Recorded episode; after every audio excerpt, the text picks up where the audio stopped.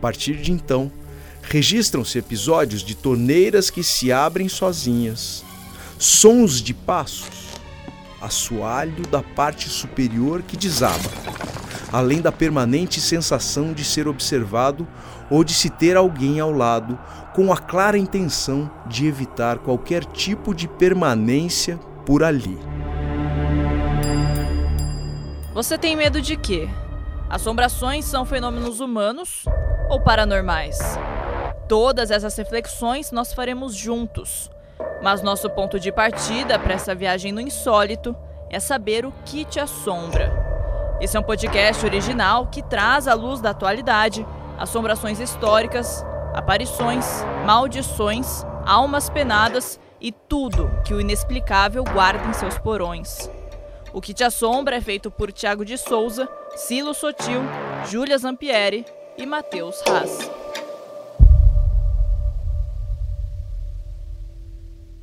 Especial Cidades e Medos, primeira temporada, São Paulo Sobrenatural. Episódio 7 Castelinho da Rua Apa.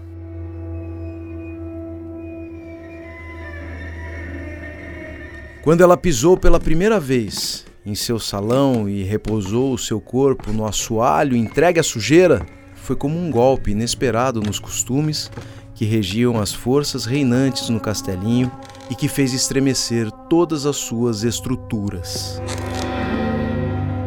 Marcado por uma tragédia familiar sem solução e com relatos ligados a acontecimentos fora do comum, Maria Eulina no vigor de sua juventude, ignorou tudo o que se falava do lugar e fez dali a sua morada por um curto período de tempo, para voltar mais tarde e fincar as suas raízes e a sua alma de forma definitiva sob o teto do local mais assombrado de toda a cidade de São Paulo.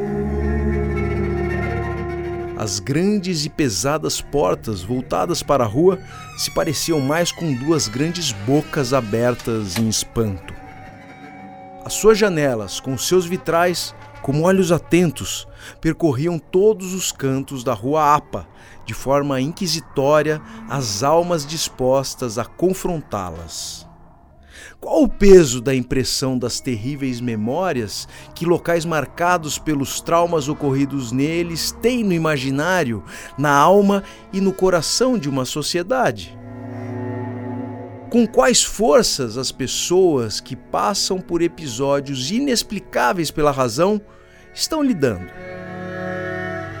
Seria a mente trabalhando a favor do medo e a prostrar, vulnerável aos enganos, os frágeis sentidos?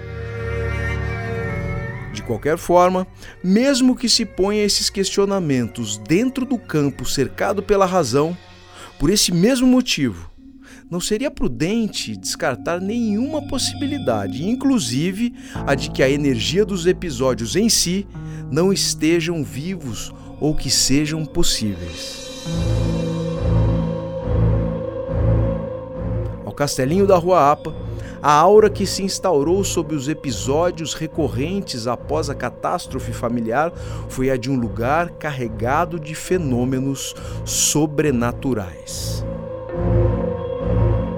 Idealizado e construído a mando do patriarca, engenheiros franceses se inspiraram nos castelos europeus para realizar o sonho da família que não circunscreveu a sua marca na sociedade paulistana apenas com o seu cinema Broadway na Avenida São João, mas também pela construção sui generis da Rua Apa, número 236.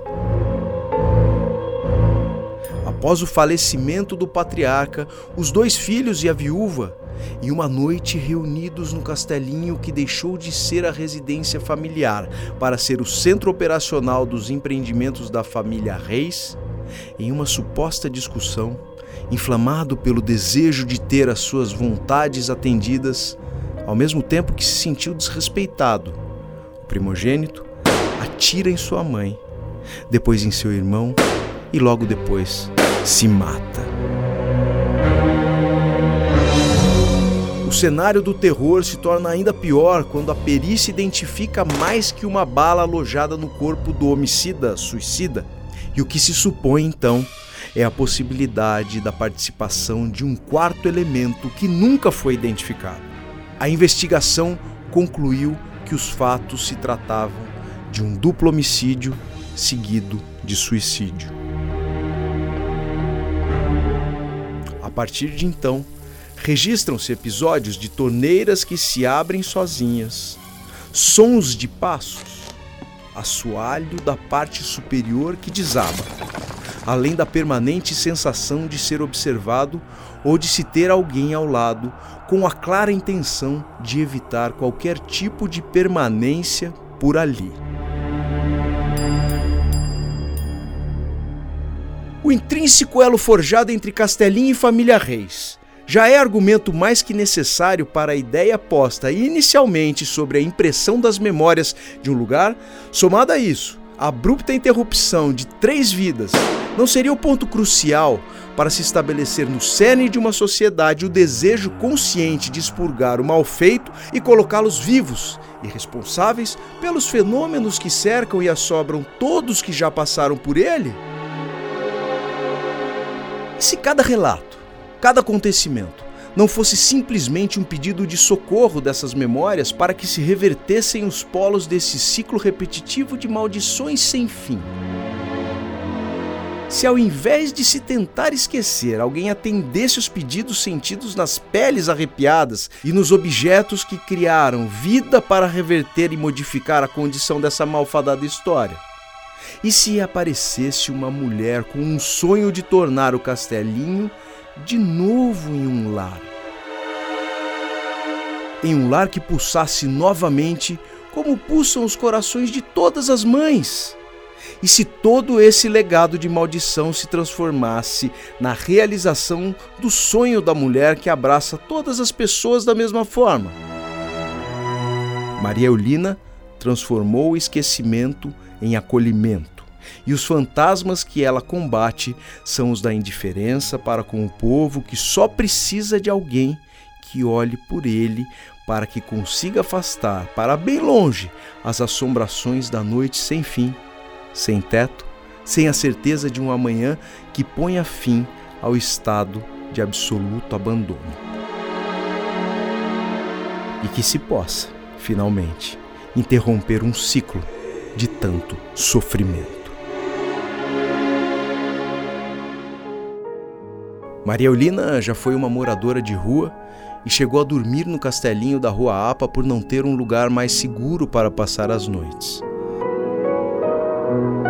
Depois de uma história de muito trabalho e a conquista de um espaço na sociedade que lhe permitisse a possibilidade de ajudar as pessoas que continuam passando o que ela já passou, fundou a ONG Clube das Mães do Brasil, que acolhe moradores em condição de rua e que já efetivou no mercado de trabalho mais de 5 mil pessoas que até então viviam em estado de vulnerabilidade pelas ruas de São Paulo.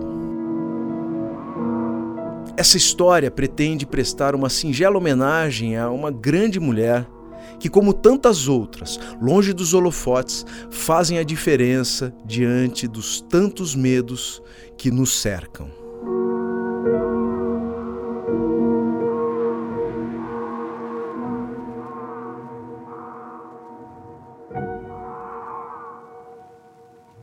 Esse foi Castelinho da Rua Apa, o episódio 7 da primeira temporada de Cidades e Medos, São Paulo Sobrenatural.